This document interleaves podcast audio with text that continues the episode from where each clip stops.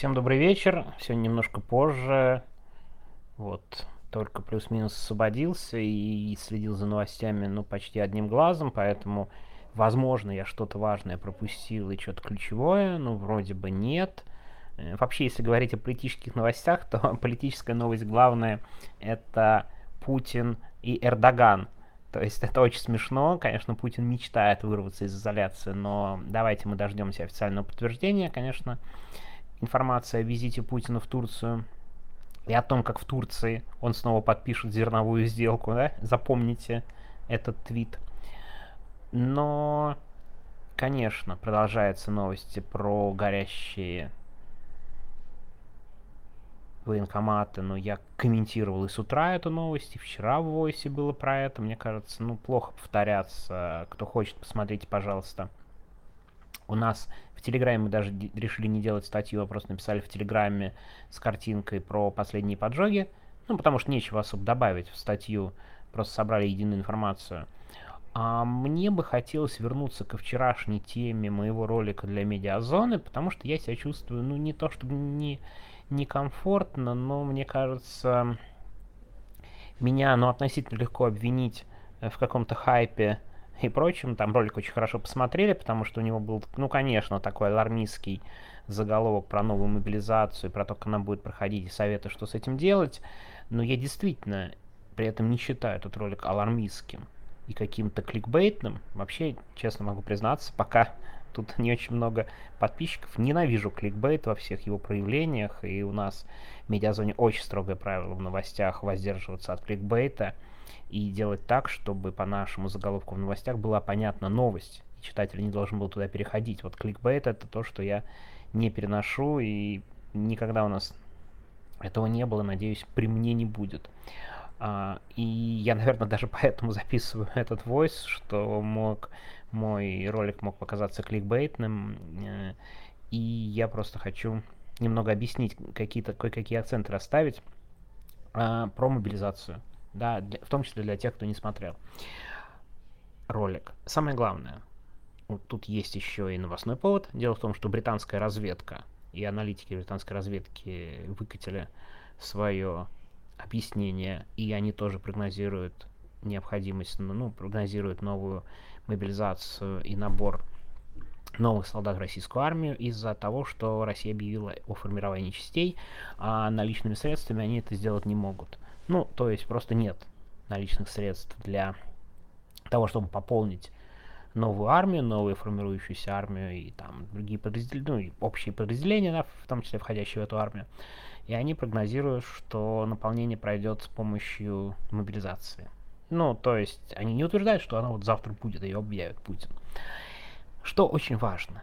Власти сейчас сделали практически все, чтобы эта мобилизация прошла без проблем. Это не значит, что они ее завтра-послезавтра объявят. Но они заложили основы полные для более успешной для них мобилизации. Границы они прикроют, запреты введут, штрафы, ну, введут, имеется в виду, они уже введены по закону, они просто заработают. Единственное, во что упирается сейчас такая мобилизация, с, ну, с точки зрения властей, конечно, без проблем, всего лишь одна штука, одна вещь. Это большая единая база призывников, ну, а в реальности никаких сомнений нет, что это будет база как раз мобилизованных, военнообязанных.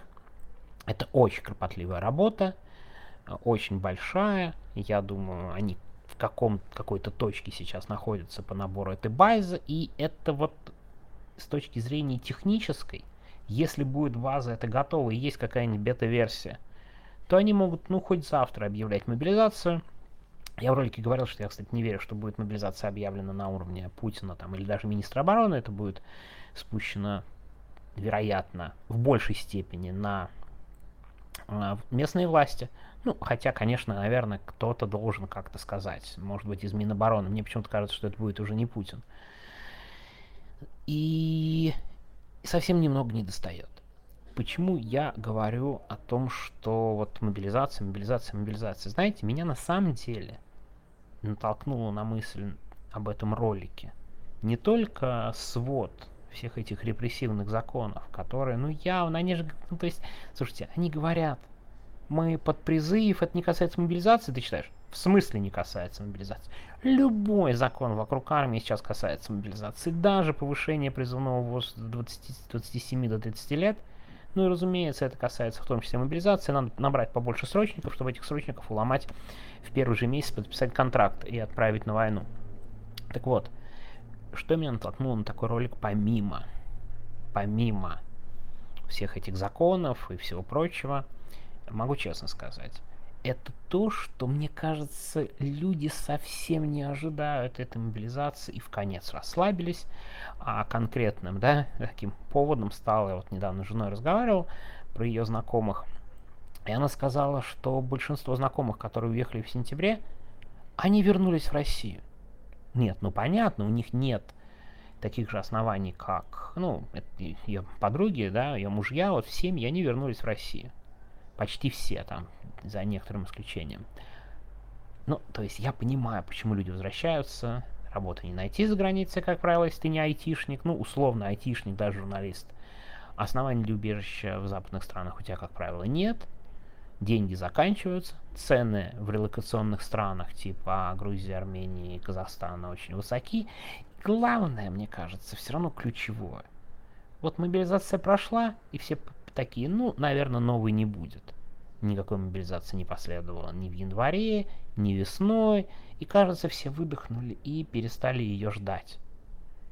Совершенно спокойно находится в России. При этом я несколько раз повторял в ролике, я себя чувствую очень уязвимым в этом плане, потому что я понимаю, что формально лучший совет уезжайте прямо сейчас, он нереален. Никто уже особо сейчас прям не уедет без объявления мобилизации. А когда мобилизацию объявят, уехать будет уже практически невозможно. То есть это тоже довольно важно понимать. Но заранее никто ехать не будет, все помнят, как в прошлый раз уезжали, и денег нет, и работы нет, и как бы бесполезно. Но меня очень сильно печалит, что люди даже не закладывают никакие варианты в случае объявления мобилизации резкого ужесточения ситуации. Россия воюет полтора года очень страшная кровавая война. Точно уже больше 50 тысяч погибших российских солдат. Ну, то есть практически в этом нет особых сомнений. У нас было 47 тысяч на, на май, уже август. То есть практически нет никаких сомнений. Новая волна нужна Путину. А. Для продолжения войны. Б. Я думаю, в районе его головы есть рассуждение про переход к наступлению есть очень серьезные опасения, что мобилизацию он объявит. Я думаю, единственное, что по-настоящему его останавливает, это боязнь за свой рейтинг и теоретически за следующие выборы. Ну, то есть есть некоторые ограничения, наверное, с выборами связанные. Хотя, честно говоря, я не понимаю их. Как будто Путин нарисует, сколько он захочет. Так вот, у людей вообще нет никаких сценариев действия, что они будут делать. Меня вот это абсолютно выносит. Ну как так? Ну даже если ты в России, ну ты хотя бы пойми, куда ты поедешь. Симку, родных предупреди. Я понимаю, что советовать в России отложить деньги, это, знаете, как-то... Ну, то есть практически издеваться. Но тем не менее.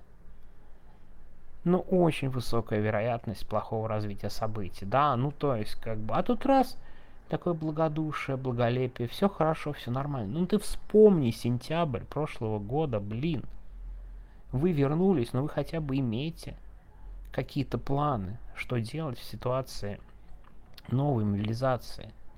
Меня вот, вот это, конечно, очень сильно тревожит и беспокоит, как-то хочется достучаться, пусть даже алармизмом до людей, пусть даже заголовком, что правильно делать, немного вот до этого потому что это реально весьма неприятная опасная ситуация. Они сократили 7 дней до нуля по поводу получения повесток.